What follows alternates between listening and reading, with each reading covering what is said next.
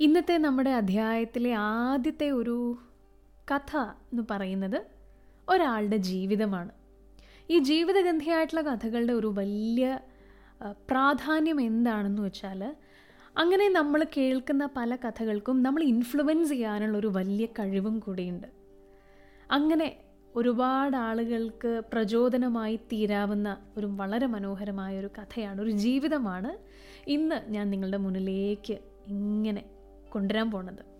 ഇയാളുടെ പേര് കേൾക്കുമ്പോൾ ചിലപ്പോൾ നിങ്ങൾ വിചാരിക്കും ഇതാരാണ്? എവിടെയോ കേട്ടൊരു പരിചയമുണ്ട്. പക്ഷെ ആരാന്ന് മനസ്സിലാവണില്ല എന്ന് പക്ഷേ നമുക്ക് എല്ലാവർക്കും അറിയുന്ന ഒരാളാണ്. കാര്യം ഭയങ്കരമായിട്ടുള്ള കുറേ സംഭവ വികാസങ്ങളിലൂടെ കടന്നുപോയി. ഒരുപാട് ഒരുപാട് പരാജയങ്ങൾ ഏറ്റുവാങ്ങി. പരാജയങ്ങൾ ഏറ്റുവാങ്ങുമ്പോഴും പതറാതെ മുന്നോട്ട് പോകാൻ കാണിച്ച അദ്ദേഹത്തിന്റെ മനസ്സിലൂടെ അദ്ദേഹം വിജയം കൊയ്യുകയും ചെയ്തു. എനിക്ക് തോന്നുന്നു ഇപ്പം നമ്മളിൽ പലർക്കും പരാജയം എന്നുള്ളൊരു വാക്കിനെ തന്നെ വലിയ പേടിയാണ്. പരാജയം വരുമ്പോൾ അയ്യോ ഞാൻ എങ്ങനെയാണിത് ഫേസ് ചെയ്യാൻ പോണത്? അല്ലെങ്കിൽ എനിക്കിത് അറ്റംപ്റ്റ് ചെയ്യാൻ പറ്റില്ല. ഞാൻ തോറ്റു പോകുമോ? എന്നുള്ളൊരു വലിയ വിഷമം ഒരു ഒരു സംശയമൊക്കെ നമ്മളിങ്ങനെ വല്ലാതെ പിടിമുറുക്കുകയാണ്. അത്തരത്തിലുള്ള ഒരു സമൂഹത്തിന് മുന്നിൽ ആണ് ഈ ഒരു കഥ ഞാൻ പ്രസന്റ് ചെയ്യാൻ പോണത്.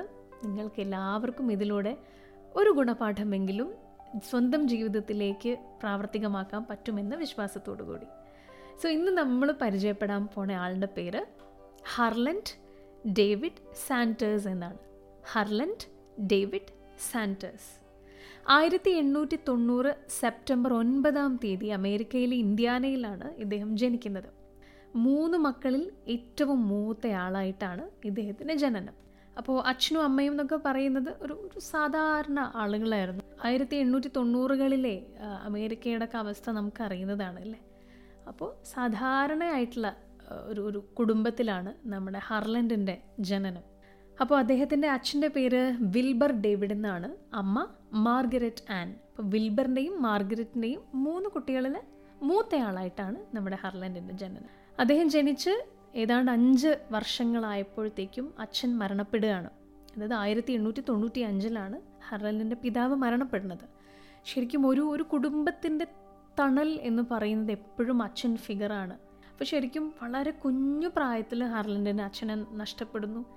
ആ വീട്ടിൽ അച്ഛൻ മരിച്ചപ്പോഴത്തേക്കും അമ്മയ്ക്ക് ജോലിക്ക് പോകണം എന്നുള്ള ഒരു ഒരു സിറ്റുവേഷൻ ആവുകയാണ്. എങ്ങനെയെങ്കിലും ജോലിക്ക് പോകണം എന്നുള്ളത്. അങ്ങനെ അമ്മ ഒരു ഒരു ഒരു കൃഷിയിടത്തിൽ ഒരു ഫാമിൽ ജോലി സ്റ്റാർട്ട് ചെയ്യുന്നു. തന്റെ അഞ്ചാം വയസ്സിൽ അച്ഛൻ മരിച്ചപ്പോൾ അമ്മ ജോലിക്ക് പോയി തുടങ്ങിയപ്പോൾ സ്വാഭാവികമായിട്ടും താഴെയുള്ള അനിയന്മാരെ നോക്കേണ്ടത് ഹർലൻഡിന്റെ ഒരു ചുമതലയായിട്ട് മാറി. അങ്ങനെ കുട്ടികളെ നോക്കുക അവർക്ക് അവർ വിശന്ന് കരയുമ്പം ഭക്ഷണം ഉണ്ടാക്കി കൊടുക്കുക തുടങ്ങിയ കുഞ്ഞു കുഞ്ഞു പണികളൊക്കെ ഹർലൻഡ് ചെയ്തു തുടങ്ങി. ഏഴാമത്തെ വയസ്സാവുമ്പോഴത്തേക്കും നമ്മുടെ ഈ ഒരു കഥാനായകനുണ്ടല്ലോ അതായത് ഹർലൻഡ്. അദ്ദേഹം ബ്രെഡ് ഉണ്ടാക്കാൻ പഠിച്ചു. മീറ്റ് ചിക്കനും മട്ടനും ഉപയോഗിച്ച് കുറേ വിഭവങ്ങൾ ഉണ്ടാക്കാൻ പഠിച്ചു. വെജിറ്റബിൾസ് ഉപയോഗിച്ച് കുറേ വിഭവങ്ങൾ ഉണ്ടാക്കാൻ പഠിച്ചു. അങ്ങനെ പാചക കലയിൽ ഒരു അഗ്രഗണ്യനായിട്ട് മാറാൻ നമ്മുടെ കുഞ്ഞ് ഹർലൻഡിന് ഏഴാമത്തെ വയസ്സാകുമ്പോഴേക്കും സാധിച്ചു. ഏഴാമത്തെ വയസ്സിൽ നമ്മളെല്ലാവരും എന്താ ചെയ്തുകൊണ്ടിരുന്നതെന്ന് ഒന്ന് ആലോചിക്കുമ്പോൾ ചിലപ്പോൾ മണ്ണപ്പം ചുട്ട് കളിച്ച കഥയൊക്കെ ആയിരിക്കും നമുക്ക് മനസ്സിലേക്ക് ഓടി വരിക അല്ലേ? അപ്പോൾ ഇത് മണ്ണപ്പമല്ല ഒറിജിനൽ ബ്രെഡ് അടക്കമാണ് നമ്മുടെ ഹാർലൻഡ് ഉണ്ടാക്കാൻ വേണ്ടി പഠിച്ചത്. അങ്ങനെ പത്താമത്തെ വയസ്സാകുമ്പോഴത്തേക്കും ഹർലൻഡിനും ജോലിക്ക് പോകാനുള്ളൊരു പ്രഷർ വന്നു. വീട്ടിലെ കാര്യങ്ങൾ അമ്മയ്ക്ക് ഒറ്റയ്ക്ക് നോക്കാൻ പറ്റില്ല എന്നുള്ള അവസ്ഥയായി. അങ്ങനെ അദ്ദേഹവും ജോലിക്ക് പോകാൻ തുടങ്ങണു അതോടൊപ്പം അദ്ദേഹത്തിന്റെ പഠനവും ഉപേക്ഷിക്കേണ്ടി വരികയാണ്. പതിനേഴ് വയസ്സാവുമ്പോഴേക്കും അദ്ദേഹത്തിന് ചെയ്തുകൊണ്ടിരുന്ന നാല് ജോലികൾ നഷ്ടമാവുകയാണ്. അതായത് ഒരു ജോലി കഴിഞ്ഞ് മറ്റേ ജോലി അത് കഴിഞ്ഞ് മറ്റേ ജോലി അങ്ങനെ നാല് ജോലികൾ അദ്ദേഹം ചെയ്തു എങ്കിലും അതിലൊന്നും വിജയിക്കാൻ ഹർലൻഡിന് സാധിക്കുന്നില്ല. അപ്പോൾ അവിടം തൊട്ടാണ് അദ്ദേഹത്തിന്റെ ജീവിതത്തിൽ ശരിക്കും ഒരു ഒരു ഡിപ്രഷൻ സ്റ്റേജ് വരുന്നത്. ജീവിതത്തിൽ ആദ്യമായിട്ട് പരാജയം നേരിടുമ്പോൾ നമ്മളിൽ പലർക്കും ഉണ്ടായേക്കാവുന്ന ഒരു തരം മാനസികമായി നമ്മൾ തകരുന്ന അവസ്ഥ അല്ലേ? ഒരു ഒരു മെന്റൽ ബ്രേക്ക് ഡൗണിലേക്കൊക്കെ നമ്മൾ എത്തുന്ന ഒരു അവസ്ഥ. അപ്പം അങ്ങനെ ഒരു ഡിപ്രഷൻ സ്റ്റേജിൽ നമ്മുടെ ഹർലൻഡും ആവുകയാണ്. അതിനുശേഷം ഒരു പതിനെട്ടാമത്തെ വയസ്സിൽ പുള്ളിക്കാരൻ കല്യാണം കഴിക്കുന്നു. ജോസഫൈൻ എന്ന പെൺകുട്ടിയാണ് അദ്ദേഹം കല്യാണം കഴിക്കുന്നത്. അതേ വർഷം തന്നെ പതിനെട്ടാമത്തെ വയസ്സിൽ ഇദ്ദേഹം റെയിൽവേയിൽ ജോലിക്ക് കയറുകയാണ് റെയിൽവേയിൽ ജോലി എന്നൊക്കെ പറയുമ്പോൾ നമ്മൾ വിചാരിക്കും ആഹാ രക്ഷപ്പെട്ടല്ലോ അദ്ദേഹത്തിന്റെ ജീവിതം സെറ്റായല്ലോ എന്നൊക്കെ. പക്ഷെ അങ്ങനെയല്ല. റെയിൽവേയിൽ ഇദ്ദേഹത്തിന്റെ ജോലി എന്തായിരുന്നു എന്ന് വെച്ചാൽ സതേൺ റെയിൽവേയിൽ കൂടെ ആ ഒരു ഡിപ്പാർട്ട്മെന്റിന്റെ കീഴിൽ ഓടുന്നൊരു ട്രെയിൻ ആ ട്രെയിനിലുള്ള ആഷ് പാൻസ് ക്ലീൻ ചെയ്യുക എന്നുള്ളതാണ് ഇദ്ദേഹത്തിന്റെ ജോലി. അപ്പോൾ രണ്ട് വർഷം പുള്ളി അവിടെ ജോലി ചെയ്തു. അതിനുശേഷം ആ ട്രെയിൻ ഓട്ടം നിർത്തി. ഓട്ടം നിർത്തിയപ്പം സ്വാഭാവികമായിട്ടും ഹർലൻഡിന്റെ ജോലിയും നഷ്ടപ്പെട്ടു. ആയിരത്തി തൊള്ളായിരത്തി പത്ത് ആകുമ്പോഴേക്കും നമ്മുടെ ഹർലൻഡിന് മൂന്ന് കുട്ടികളായി കേട്ടോ അതോടൊപ്പം തന്നെ അദ്ദേഹം കുറേ കുറേ കാര്യങ്ങൾ ഇങ്ങനെ ചെയ്യാൻ തുടങ്ങി. ആദ്യം പട്ടാളത്തിൽ ഒരു ജോലിക്ക് അപേക്ഷിച്ചു. പക്ഷേ ജോലി കിട്ടിയില്ല സ്വാഭാവികം. അതിനുശേഷം നിയമം പഠിക്കാൻ ലോ പഠിക്കാൻ വേണ്ടി ഒരു കോളേജിലേക്ക് പോവാണ്. പക്ഷെ അവിടെ എന്ത് ചെയ്തിട്ടില്ല? അഡ്മിഷൻ കിട്ടിയിട്ടില്ല. പിന്നെ ഇൻഷുറൻസിന്റെ ഒരു സെയിൽസ്മാനായിട്ട് അദ്ദേഹം ജോലി ചെയ്യാൻ ശ്രമിച്ചു. അതും പരാജയപ്പെട്ടു. ഇതിന്റെ ഒക്കെ ഇടയ്ക്ക് കൂനന്മേൽ കുരു എന്ന് പറയണ പോലെ നമ്മുടെ ജോസഫൈൻ ഹാർലൻഡിന്റെ സ്വന്തം ഭാര്യ ജോസഫൈൻ അദ്ദേഹത്തെ വിട്ട് അതായത് ഉപേക്ഷിച്ചു പോയി. അപ്പോൾ ശരിക്കും നിങ്ങൾ ആലോചിക്കണം കേട്ടോ പരാജയത്തിന്റെ മേലെ ഇങ്ങനെ പരാജയം ഫുൾ ഫെയിലിയേഴ്സ് ലൈഫ് മൊത്തത്തിൽ ഫെയിലിയേഴ്സ് അപ്പോൾ പുള്ളിക്കാരനും ആകെ ഞാനിനി എങ്ങനെ പിടിച്ചു നിൽക്കും എന്നുള്ളൊരു ഒരു മൈൻഡ് ആവാൻ തുടങ്ങി. ഈ ഒരു ഹർലൻഡിന്റെ കാര്യം പറയുമ്പോഴും നമ്മളെല്ലാവരും ഇങ്ങനെ ഒരു അവസ്ഥയിൽ നമ്മളെയും കൂടെ ഒന്ന് ആലോചിക്കണം. നമുക്ക് എന്താ തോന്നുക? ഒരു മൂന്നാൽ ജോലി എങ്ങനെയും ജീവിതത്തിൽ പച്ച പിടിക്കണില്ല എന്നൊക്കെ ആലോചിക്കുമ്പോൾ തന്നെ നമുക്കാകെ ഒരു ഒരു ടെൻഷനാവില്ലേ അപ്പം നമ്മുടെ പാവം ഹാർലൻഡിന്റെ അവസ്ഥയോ? അല്ലേ? അതിനുശേഷം ഇദ്ദേഹം ചെയ്തത് എന്താണെന്ന് വെച്ചാൽ ഒരു ഫെറി ബോട്ടിന്റെ ഒരു കമ്പനി സ്റ്റാർട്ട് ചെയ്തു. പക്ഷെ അതും സൂൺ ഇനഫ് ക്ലോസ് ചെയ്യേണ്ടി വന്നു. പിന്നീട് ഒരു മാനുഫാക്ചറിങ് കമ്പനിയിൽ സെയിൽസ്മാനായിട്ട് കയറി പക്ഷെ അപ്പോഴും കുറച്ച് മാസങ്ങൾക്ക് ശേഷം ഈ മാനുഫാക്ചറിങ് കമ്പനിയോടെ ക്ലോസ് ആയപ്പോൾ ഇദ്ദേഹത്തിന്റെ ജോലിയും നഷ്ടപ്പെട്ടു. അതിനുശേഷം എന്താണെന്ന് വെച്ചാൽ ഒരു കോഫി ഷോപ്പിൽ അവിടുത്തെ ഭക്ഷണം പാകം ചെയ്യുന്ന ഒരു ഷെഫായിട്ടും പ്ലസ് ക്ലീനറായിട്ടും ഇദ്ദേഹം ജോലി ചെയ്യാൻ തുടങ്ങി. അപ്പോഴാണ് അദ്ദേഹത്തിന് സത്യം പറഞ്ഞാൽ ഇങ്ങനെ എന്താ പറയുക എന്റെ ഉള്ളിൽ ഈ ഒരു പാചകം ചെയ്യാനുള്ളൊരു കഴിവുണ്ട് എന്ന് മനസ്സിലാക്കുന്നത്. അദ്ദേഹത്തിന് മുന്നേ ചെയ്ത ഒരു പരിചയമുണ്ടെങ്കിലും ഒരു കോഫി ഷോപ്പിൽ ഷെഫായിട്ടൊക്കെ കയറുമ്പോൾ അദ്ദേഹത്തിന് ഒരു എവിടെ നിന്നില്ലാത്തൊരു കോൺഫിഡൻസ് വരാൻ തുടങ്ങിയ. ഈ കാര്യത്തിൽ ഞാൻ കൊള്ളാലോ എന്നുള്ള ഒരു ആത്മവിശ്വാസം. അങ്ങനെ ജീവിതം ഇങ്ങനെ തട്ടിമുട്ടി മുന്നോട്ട് പൊക്കോണ്ടിരിക്കുമ്പോൾ നമ്മുടെ ഹർലൻഡിന് അറുപത്തിരണ്ട് വയസ്സായി. അറുപത്തിരണ്ട് വയസ്സ് വരെ ജീവിതത്തിൽ കാര്യമായി ഒന്നും സംഭവിക്കാതിരുന്ന ഒരാൾ. അറുപത്തിരണ്ടാമത്തെ വയസ്സിൽ ആലോചിക്കുകയാണ് മതി ഇനി ഞാൻ റിട്ടയർ ചെയ്യാൻ പോവാണ് എന്നുള്ളത്. അപ്പം അങ്ങനെ അറുപത്തിരണ്ടാം വയസ്സിൽ അദ്ദേഹം റിട്ടയർ ചെയ്യാൻ പോയപ്പോൾ അദ്ദേഹത്തിന് ആകെ ലഭിച്ചത് നൂറ്റി അഞ്ച് ഡോളറിന്റെ ഒരു ചെക്കാണ് നൂറ്റി അഞ്ച് യു എസ് ഡോളറാണ് അദ്ദേഹത്തിന് ആകെ കിട്ടിയ പ്രതിഫലം. അപ്പോൾ ഈ ഒരു നൂറ്റി അഞ്ച് ഡോളറിന്റെ ചെക്കും കയ്യിൽ പിടിച്ചിട്ട് അദ്ദേഹം ഇങ്ങനെ വിചാരിക്കുകയാണ് ഈ ഗവൺമെന്റിന് എന്നെ വേണ്ട ഈ സമൂഹത്തിന് എന്നെ വേണ്ട. ഞാൻ ഒരു ഉപകാരവും ഇല്ലാത്തൊരാളാണ്. എന്നെക്കൊണ്ട് ഒന്നും നേടാൻ പറ്റിയിട്ടില്ല എന്നാലോചിച്ച് അദ്ദേഹം ആത്മഹത്യ ചെയ്യാൻ വേണ്ടി തീരുമാനിക്കുകയാണ്. ഒരു ഒരു സൂയിസൈഡ് ഇനി എന്നെ ഈ ലോകത്ത് ആർക്കും വേണ്ട. ഞാൻ എന്തിനാണ് ജീവിക്കുന്നത്? എന്നെക്കൊണ്ട് ഒരു ഒരു ഉപകാരവും ഇല്ല എന്നുള്ളൊരു തോന്നലിലൂടെ അദ്ദേഹം വിചാരിക്കുകയാണ് എന്നാൽ മതി. ഇനി ആത്മഹത്യ ചെയ്യാം എന്നുള്ളത്. അങ്ങനെ കയ്യിൽ ഈ നൂറ്റി അഞ്ച് യു എസ് ഡോളറിനെ ചെക്കും പിടിച്ച് ഒരു മരച്ചുവട്ടിൽ ഇങ്ങനെ അദ്ദേഹം ഇരിക്കുകയായിരുന്നു. അപ്പോൾ അദ്ദേഹം ഇങ്ങനെ തന്റെ വിൽപത്രവും കയ്യിലെടുത്തു. എന്നിട്ട് അദ്ദേഹം ഇങ്ങനെ ആലോചിക്കാൻ തുടങ്ങി. ഞാൻ ജീവിതത്തിൽ ഇതുവരെ എന്ത് നേടി? അപ്പം നേടിയ കാര്യങ്ങളൊക്കെ നമ്മുടെ ഹർലൻഡ് എന്ത് ചെയ്തു എന്നറിയോ ഇങ്ങനെ എഴുതി വെക്കാൻ തുടങ്ങി. പോയിന്റ് ചെയ്ത് പോയിന്റ് ചെയ്ത് ഓരോ കാര്യങ്ങളും എഴുതാൻ തുടങ്ങി. അപ്പോൾ കാര്യമായിട്ടൊന്നും എഴുതാനില്ല. പക്ഷേ ഒരു ചിന്ത അദ്ദേഹത്തിന്റെ മനസ്സിലേക്ക് വന്നു. അതെന്താണെന്ന് വെച്ചാൽ ഞാൻ ഇതുവരെ നേടിയതിനേക്കാളും കൂടുതൽ എനിക്കിനി നേടാൻ ബാക്കിയുണ്ട് എന്നുള്ള വളരെ മഹത്തരമായിട്ടുള്ള ചിന്ത.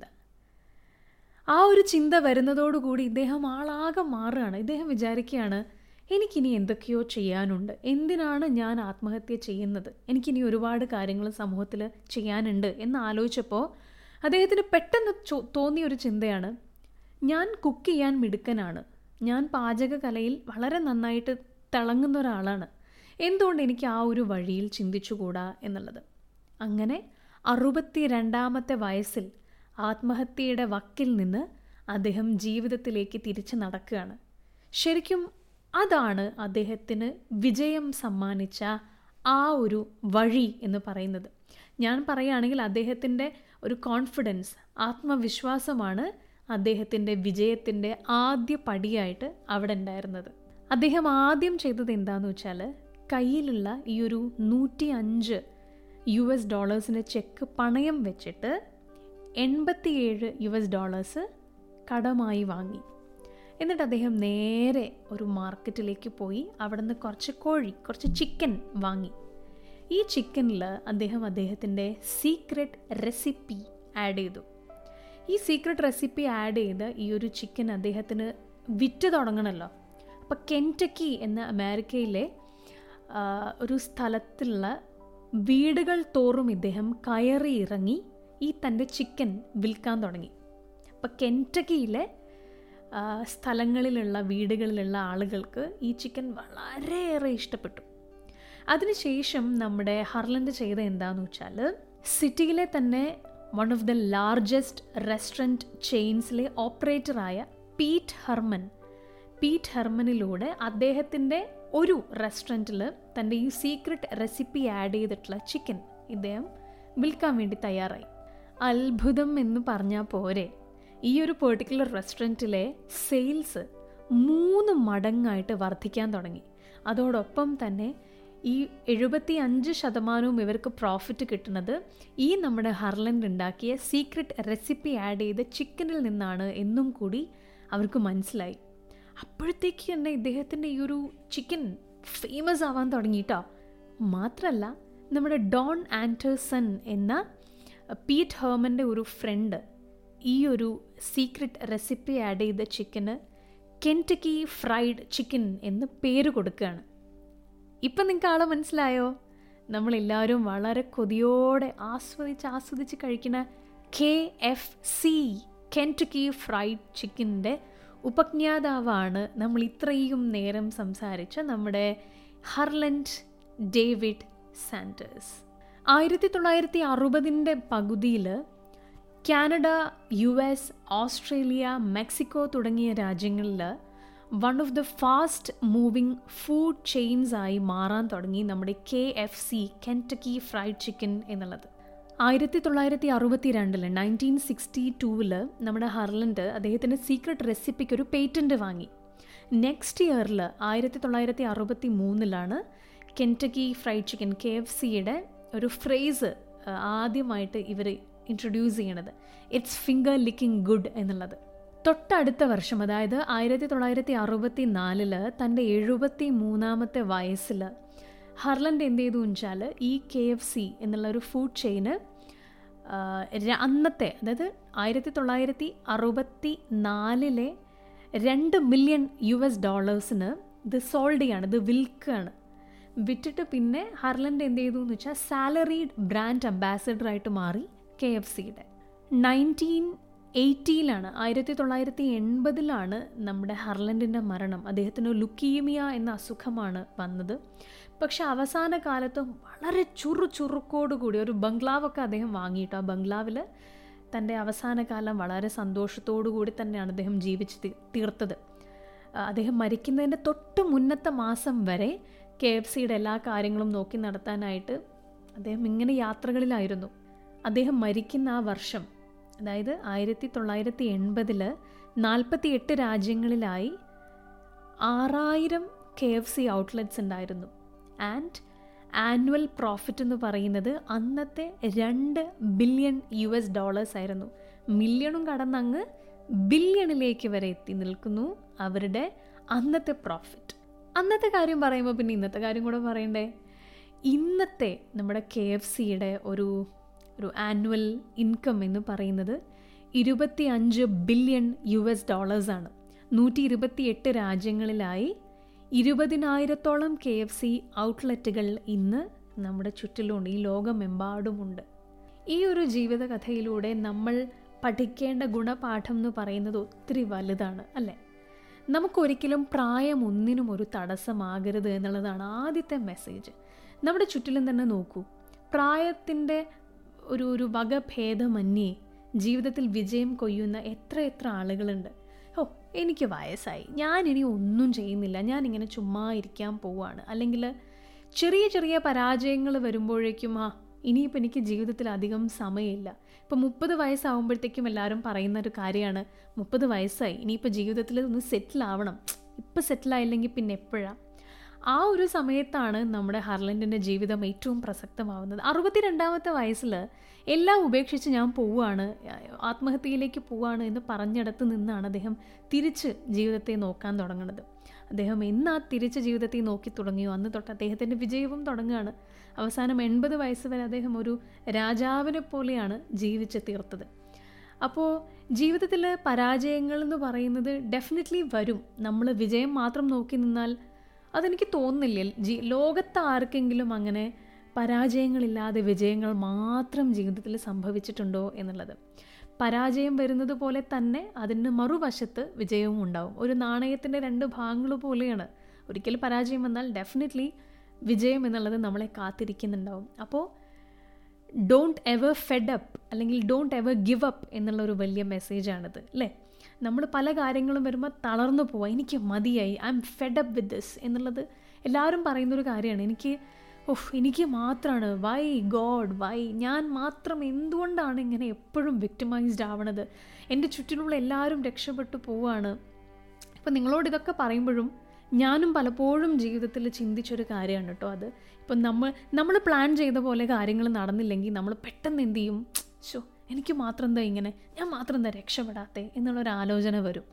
പക്ഷെ അങ്ങനെ ആലോചിച്ച് വിഷമിക്കുന്നതിന് പകരം നമുക്ക് ജീവിതത്തിൽ ചെയ്ത് തീർക്കാവുന്ന കുറേ കാര്യങ്ങളുണ്ട് എന്ന് നമ്മൾ മനസ്സിലാക്കുക. അങ്ങനെ മനസ്സിലാക്കി മുന്നോട്ട് പോവുകയാണെങ്കിൽ ജീവിതത്തിൽ വിജയം നമ്മുടെ കൂടെ തന്നെ ഉണ്ടാകും. പ്രായഭേദമന്യേ അല്ലെങ്കിൽ പരാജയ ഭീതി ഒഴിവാക്കി മുന്നോട്ട് പോയാൽ ജീവിതത്തിൽ വിജയം നമുക്ക് എല്ലാവർക്കും കൊയ്തെടുക്കാൻ സാധിക്കും. ഇപ്പോൾ നമ്മുടെ ഫാമിലി ബാക്ക്ഗ്രൗണ്ട് ചിലപ്പോൾ ചില ആളുകൾ വളരെ പുവറായിട്ടുള്ള വളരെ കഷ്ടപ്പാടും യാതനയും വേദനയും ഒക്കെ അനുഭവിച്ച് വന്ന ജീവിതമായിരിക്കാം. പക്ഷേ അവർക്കും അക്ഷീണമായിട്ടുള്ള പ്രയത്നത്തിലൂടെ മുന്നോട്ട് പോകാനുള്ള കഴിവുണ്ട്. എല്ലാവർക്കും എന്തെങ്കിലുമൊക്കെ കഴിവുകൾ ഉള്ളിലുണ്ടാവും. നമ്മൾ അത് എങ്ങനെ കണ്ടുപിടിക്കുന്നു? നമ്മൾ അതിനെ എങ്ങനെ പോളിഷ് ചെയ്തെടുക്കുന്നു എന്നുള്ളിടത്താണ് ഏറ്റവും വലിയ കാര്യം. ശരിക്കും നമ്മുടെ ഈ ഹർലൻഡിന്റെ ജീവിതം ഏറ്റവും പ്രസക്തമാവുന്നതും അദ്ദേഹം പണ്ട് പഠിച്ച് സ്വായത്തമാക്കിയ ഒരു കഴിവ് വെച്ച് അദ്ദേഹം പിന്നീട് ജീവിക്കാൻ വേണ്ടി തീരുമാനിക്കുകയാണ്. നമ്മളിൽ പലർക്കും പല കഴിവുകളുണ്ടെങ്കിൽ പോലും നമ്മൾ ആരും അതിനെ തിരിച്ചറിയുന്നില്ല. അല്ലെങ്കിൽ ഓഹ് ഞാനിനി അത് ചെയ്തിട്ട് എന്തിനാ? ഓഹ് എനിക്ക് അതൊന്നും പറ്റൂല. എപ്പോഴും നമ്മൾ ഈ ഒരു നെഗറ്റീവ് തോട്ടായിരിക്കും ആദ്യം മനസ്സിലേക്ക് വരിക എന്നെ കൊണ്ടൊന്നും പറ്റൂല. ഞാൻ മാത്രം ചെയ്തിട്ട് എന്തിനാ? എന്തിനാ ഇപ്പം മതി ഉള്ളത് കൊണ്ട് പോവാം എന്നുള്ളത്. ആ ഒരു ഔട്ട് ഓഫ് ദ ബോക്സ് നമ്മൾ ചിന്തിക്കുന്നിടത്ത് നിന്നാണ് നമ്മുടെ വിജയം ശരിക്കും പറഞ്ഞാൽ തുടങ്ങുന്നത്. അപ്പോൾ ഏറെ വൈകിപ്പോയി എന്ന ചിന്ത നമ്മുടെ ആരുടെയും മനസ്സിൽ വേണ്ട. ചെയ്തതിനേക്കാളേറെ ചെയ്യാനുണ്ട് എന്നുള്ള മനോഭാവം മാത്രമേ നമ്മുടെ ജീവിതത്തിൽ എന്തെങ്കിലും തരത്തിലുള്ള ഗുണങ്ങൾ ഉണ്ടാക്കുള്ളൂ. അപ്പോൾ ഹർലൻഡിന്റെ ജീവിത കഥയിലൂടെ നമുക്ക് എല്ലാവർക്കും കുറേ പാഠങ്ങൾ ജീവിതത്തിലേക്ക് സ്വായത്തമാക്കാനുണ്ട് അല്ലേ? ഈ ഒരു പോഡ്കാസ്റ്റ് ഇഷ്ടപ്പെട്ടു എന്ന് വിചാരിക്കുന്നു. അപ്പോൾ ഇനി നമുക്കിങ്ങനെ ഇടയ്ക്കിടയ്ക്ക് കാണാം ഓരോ നിങ്ങൾ കേൾക്കാൻ ആഗ്രഹിക്കുന്ന രീതിയിലുള്ള ജീവിതഗന്ധിയായ കാര്യങ്ങളും ചിന്തകളും ഒക്കെ ആയിട്ട്. എല്ലാവർക്കും നല്ലത് മാത്രം വരട്ടെ എന്ന് പ്രാർത്ഥിച്ചുകൊണ്ട് വിട വാങ്ങുന്നു അനുനന്ദ.